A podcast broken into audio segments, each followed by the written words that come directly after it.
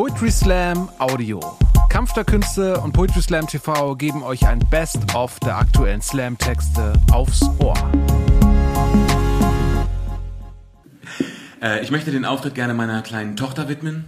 Oh, äh, die ist super süß, aber heute Abend nicht dabei, weil ja Requisiten nicht erlaubt sind. Und äh, weil meine Frau nochmal an der Uni war, äh, war ich lange zu Hause in Elternzeit. Oh, haben einige gefragt, warst du arbeitslos? Nee, Elternzeit. Ist das nicht das Gleiche? Das Na cool. Und das erste Wort meiner Tochter war Adele. Wirklich. Oder Karl Dall. Oder Kill Bill. Wir sind nicht ganz sicher. Bis sie äh, 18 Monate alt war, hat sie mich konsequent Mama genannt. Ja, und ich wusste aber nicht, ist das gut? Ja, weil ich für sie bin wie eine Mutter. Ich, ich wollte einfach, dass sie endlich Papa sagt. Ich meine, ich schieb den ganzen Tag mit ihr durch die Gegend und immer nur so, Mama, Mama, meine Mami. Die Omis in der Fußgängerzone waren äh, ungefragt vollkommen erschüttert. Ne? So, ja, die kleine Maus vermisst halt ihre Mama. Und ich wollte immer nur schreien, ich bin die Mama! Zum ersten Mal äh, Papa gesagt hat sie dann am Weltfrauentag. Ich war total begeistert von der ironischen Metaebene, so klein und schon mit Augenzwinkern im Genderdiskurs. Das hat sie von, das hat sie nicht von uns. Das wird man eine Malala, habe ich gedacht, ne? Und keine Kardashian. Obwohl vielleicht immer so eine Mischung, ne? Also nicht angeschossen und trotzdem schlau. Also, wie bin ich da jetzt? Naja. Kommt eine Frau zum Arzt, ey, Herr Doktor, Herr Doktor, meine Tochter ist hochbejaht. Nee, sagt der Arzt. Sie sind einfach nur wirklich sehr, sehr dumm. Wenn man als werdende Eltern gefragt wird, was es denn wird, ne, Junge oder Mädchen, dann ist die Antwort egal. Alle freuen sich und gratulieren. Das ist total toll. Ist eine richtige offizielle Win-Win-Situation. Oh, ihr kriegt einen Jungen, oh toll, gratuliere. Oh, ihr kriegt ein Mädchen, oh toll, gratuliere. Außer in Indien jetzt, ne? oder, oder in China. Oder bei meinem schwulen Kollegen Daniel, der, wie er mir erzählt hat, zwar Kinder haben möchte, aber ähm, keine, kein Mädchen, äh, weil er keine Scheide im Haus haben möchte. Okay. Ich habe beim Kinderarzt im Wartezimmer eine äh, nette, müde Mutter kennengelernt und sie erzählte mir sehr freudig, dass ihr Mann die gemeinsame Tochter wirklich sehr liebt, aber er kann sie halt niemals wickeln, weil Und ich wusste nicht genau, ob das wahnsinnig schlau ist oder wahnsinnig traurig. Ein Freund von mir hat bei einer Familienfeier mal seine kleine Tochter gefragt, äh, was denn ihr Lieblingslied sei. Die Kleine hat lange überlegt und dann sehr äh, besonnen gesagt, mm, das, wo die Scheide weh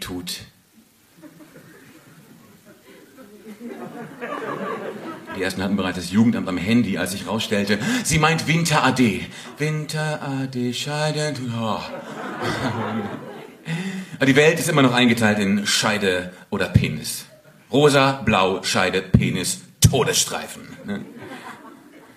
Ne? Also rosa ist äh, Haushalt, Prinzessin, Verschönerung, Glitzer äh, für Mädchen. Äh, Blau ist äh, Automotorsport, äh, Baustelle, Polizei für Jungs, klar. Bei Kaufhof in der Spielwarenabteilung gab es ohne Witz äh, ein Regal übertitelt mit dem Schild Wie Mutti. So mit kleinen Staubsaugi, kleinen Bügeleisen, kleinen Wäscheständi, dem ersten Abdeckstift fürs blaue Auge. Ich soll sagen, ich bin die Treppe runtergefallen. Ich wollte ein Puzzle kaufen für meine Tochter. Lernspielzeug, ich und die Welt, die Welt und ich. Die Auswahl war groß, aber es gab ein Problem. Ritter mit Burg und Drache. Nur Jungs auf dem Bild. Hä? Naja, vielleicht bei den Rittern kann das ja mal, könnte, also vielleicht hatten die ja auch, kann ja sein, ne? Beim Rettungseinsatz, nächstes Puzzle, äh, ein Arzt, ein Polizist, ein Feuerwehrmann. Nur Jungs, hey. Im Flugzeug, hey, guck mal hier. Reihe 3, ein Mädchen mit rosa Schleife auf dem Kopf, aber vorne im Cockpit, ich meine, bei den ganzen Knöpfen. Jungs. Das Beste war das Piratenschiff-Puzzle. 15 wilde Männer und die einzige Frau trinkt hübsch angezogen äh, ein Glas Rotwein mit dem Kapitän und wirft heimlich hinter sich eine Flaschenpost aus dem Bullauge. Mich gefragt, was ist denn da die Geschichte? Wir haben uns vor Madagaskar von Susi alle Tripper geholt. Ey, ey! Und Susi natürlich. Zu Hilfe, zu Hilfe, ich brauche dringend Penicillin. Für Mädchen gibt's auch Puzzle. Mein erster Topmodel-Contest. Hey, ab fünf Jahre. Ob die Kameramänner von Germany's Next Topmodel sich eigentlich schämen, wenn sie abends nach der Arbeit nach Hause kommen? Hey Schatz, ich bin zu Hause. Hey, wie war dein Tag? Heute war das große Umstyling beim Friseur. Es flossen viele Tränen. Uh, das liebt der Redakteur. Die Zicke brach zusammen, ein Busen hat geblitzt, bup, bup, die Transe musste kotzen und die Bitch hat sich geritzt. Vom Zellulite-Check habe ich eine schöne Großaufnahme. Da schneiden wir dann vor die Zellulite-Creme-Reklame.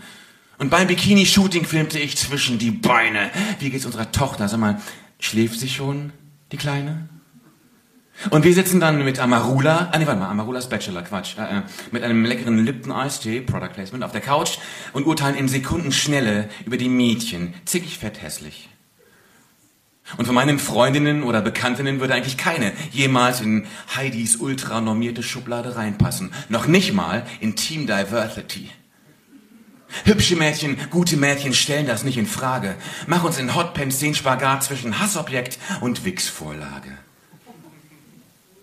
Ist aber schon ein ziemlich aufwendiges Casting, nur um eine neue Kandidatin fürs nächste Dschungelcamp zu finden.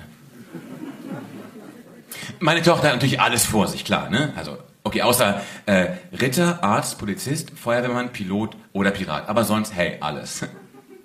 Man kann planen und planen und planen, sich Dinge ausmalen, ausmalen, ausmalen. Meine Tochter wird mal dieses oder jenes oder alles, was sie will. Aber im Global Gender Gap Report, hä? Ich sag's nochmal, im Global Gender Gap Report des Weltwirtschaftsforums heißt es, dass noch kein Land der Welt die Geschlechtergleichheit in der Bildung erreicht hat. Kein Land. Nicht mal wir. Meine Tochter war zehn Monate alt, als mein Vater zu ihr sagte, geh mal mit Oma in die Küche abwaschen, da lernst du gleich, wie das geht. Mensch, Christian, sagte meine Mutter und ging abwaschen. Mein Vater blieb sitzen. Zu kleinen Jungs sagt man, hey, was willst du mal werden? Zu kleinen Mädchen sagt man, so ein schönes Kleid. Die Neue in der Schule ist echt total hübsch, ne? Mm, aber auch irgendwie ungeschickt. Die kann echt keinen einzigen Ball fangen und fällt echt dauernd über ihre eigenen Füße. Aber dann wird die voll gerettet vom coolsten Jungen in der ganzen Schule. Gut, ja, okay, der will ihr Blut trinken, aber er glitzert in der Sonne und dann verliebt sich der Werwolf, dem vor lauter Muskeln immer die T-Shirts platzen, auch noch in die. What? Ey, hat die ein Glück? Twilight. Mein Beileid. Märchenprinzen retten nur die Netten, keine fetten, bisschen Make-up und die Ad, sexy Outfit, das dir steht. So ein fetter Arsch mit Orangenhaut ist doch nicht ästhetisch, ästhetisch, ästhetisch. Die äh, achtjährige Tochter meiner besten Freundin kam neulich aus der Schule nach Hause und äh, umfasste ihren kleinen Oberschenkel mit Daumen und Zeigefinger und sagte betrübt, zu dick. Kleine fette Sau. Wenn meine Tochter größer wird und Rat braucht, ich bin da für sie. Wenn meine Tochter Angst hat, ich bin da für sie. Wenn sie sich hässlich fühlt, sehe ich klar für sie. Ich hatte selber zehn Jahre lang Bulimie. Keine Angst, alles gut. Ich war in Therapie, Mädchenkrankheit. Hm, ich bin nicht stolz drauf. Normal sein und dünn sein dazugehören, ich wollt's auch. Warum verbringen wir so viel Zeit und Energie, damit anderen zu gefallen, aber uns selbst nie? Meine Tochter soll werden dürfen, was sie will. Meine Tochter soll scheitern dürfen und ich bin still. Meine Tochter soll werden dürfen, wer sie will, ganz egal, ob Adele, Carl Dull oder Kill Bill. Vor einigen Jahren haben wir jetzt ähm, dreieinhalb, ehrlich gesagt, unseren äh, Sohn bekommen. Ja? Oder wie Onkel Kurz sagt, oh, endlich ein richtiges Kind. sie lachen, weil sie es kennen. Und genau wie wir versuchen, unserer Tochter beizubringen, einfach kein Opfer zu werden, versuchen wir unserem Sohn beizubringen, einfach kein Arschloch zu werden. Denn so simpel ist es. Wenn wir unsere Söhne erziehen, müssen wir unsere Töchter nicht mehr warnen. Und ich war nochmal in Elternzeit. Oh, Florian, hast du wieder Arbeit? Mann, ey, Elternzeit! Und ganz ehrlich, ich glaube ja, ähm, wenn mehr Väter sich das trauen, dann gibt es auch bald ein Puzzle mit Feuerwehrfrauen. Danke.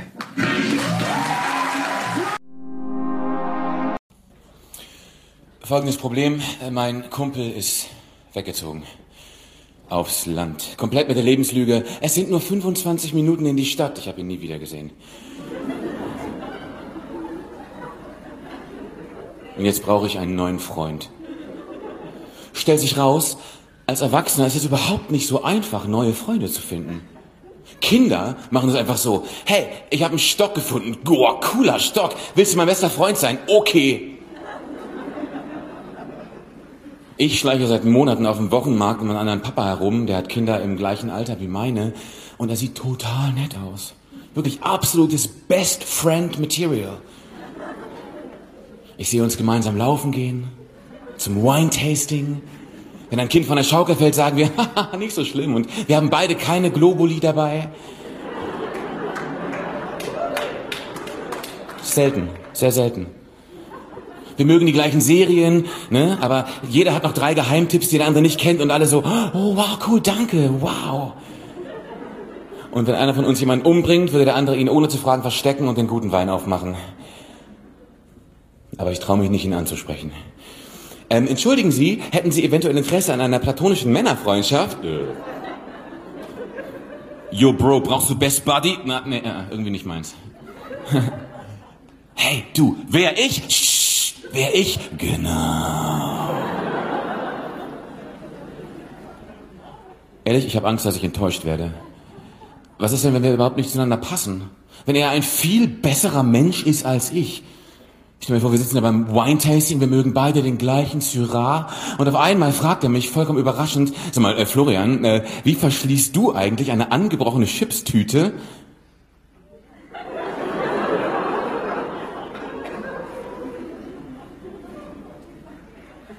Ich habe es einmal geschafft, in meinem Leben eine Tüte Chips nicht leer zu fressen. Aber die Geschichte endet jetzt nicht im Triumph der Selbstbeherrschung, wo das gerade noch so nach klingt. -mm. Ich war alleine im Hotel immer gefährlich, null Ablenkung. Äh, und da stand als Willkommensgeschenk eine Tüte Chips. Attention, Danger, Detected. Und naiv wie ich bin, habe ich gedacht, okay, wenn die da schon mal steht, dann isst du drei. Oder fünf. Nach drei Viertel der Packung wusste ich, das muss aufhören. Stopp. Was mache ich? Ich äh, bin mit der Tüte ins Badezimmer gegangen, habe eine halbe Tube Duschgel da reingedrückt. Selbstachtung, check. Zehn Minuten später fand ich mich auf Knien vor dem Mülleimer, hab geguckt, welche Chips noch nicht ganz so viel Duschgel.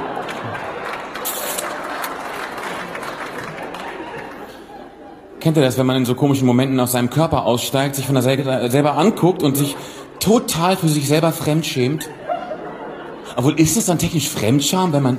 Na egal. Ich bin dann wieder in meinen Körper eingestiegen, habe die Tüte Chips durchgeknetet, bis alle Versuchung zu Brei geworden war. Im Hotel bleib ich auch immer nachts bei YouTube hängen. Ne? Man kennt das ja. Man guckt irgendwas, ist rechts diese Leiste auch spannend und zack, sind wieder fünf Stunden Lebenszeit weg. Fängt mal ganz unschuldig an mit die besten Tagesschauversprecher.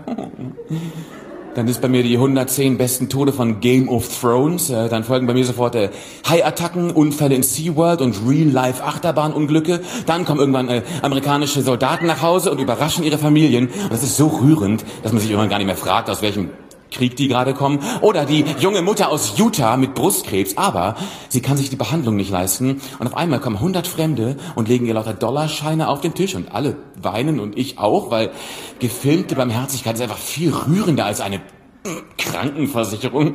Aber am Ende lande ich immer, immer, immer bei The Best Auditions von irgendein Talent Worldwide.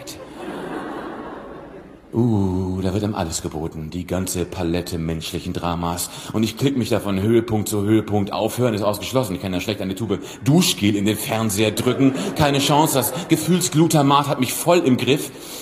Und seit ein paar Staffeln gibt es die buchstäbliche Klimax auf Knopfdruck. Den Golden Buzzer einen goldenen Knopf, auf den pro Staffel jedes äh, okay, Jurymitglied einmal draufhauen darf und dann kommen so goldene Schnipsel von der Decke und alle weinen und ich auch, ne? Und dann äh, sind sie direkt in irgendwelchen Live Shows, aber die guckt sowieso keiner, weil dann werden eh die nächsten Schicksale durchs Bild gezerrt und die sind immer ein bisschen echter und doller und emotionaler. Und mir sind permanent die Augen feucht. Ich meine, das sind aber immer Stories, ne? Eben ist dem noch der Hund gestorben und jetzt singt er schon für ihn Halleluja. Ich meine, für seinen Hund. Großaufnahme, sein Hund in Slow Motion. Mein Gott. Der Chor ist nicht nur ein Chor, das sind alles Hinterbliebene von Unfallopfern. Oh, wow. Der Blinde ist nicht nur blind, er wohnt in seinem Auto. Und bevor man sich fragen kann, warum der überhaupt ein Auto hat, wird eine junge Frau, ganz dünn, im Rollstuhl auf die Bühne geschoben. Die wurde eben erst aus einem Sektenbunker befreit und jetzt singt sie schon Amazing Grace. Da guck, ein kleiner Junge spielt Querflöte, nicht gut, aber er hat nur ein Bein. Die ist taub und jodelt, der stottert und jongliert mit brennenden Meerschweinchen. Nächste Woche kommt ein Autist, der kann fast nichts, aber am Klavier. Und dann haut irgendwer auf den Golden Buzzer und es regnet Golden Schnipsel und ich weiß, alle stehen auf, alle applaudieren und dieser Moment ist einfach echt real. Eindeutig mal so richtig gut, das finden jetzt auch wirklich alle. Und wenn morgen die Welt untergeht, dann werden wir mit letztem Zucken in den Augen uns an diesen Moment erinnern. Unsere letzten Worte werden sein, das wenigstens war schön.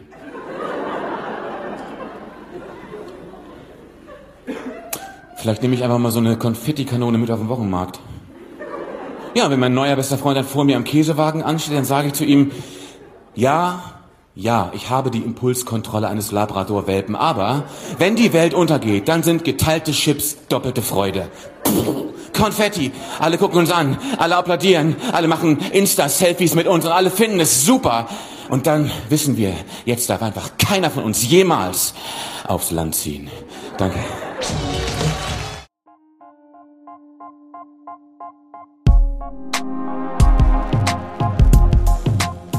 Danke fürs Zuhören. Wenn ihr mehr Slam-Texte aufs Ohr wollt, folgt uns auf Spotify, Apple Podcasts und überall, wo es Podcasts gibt.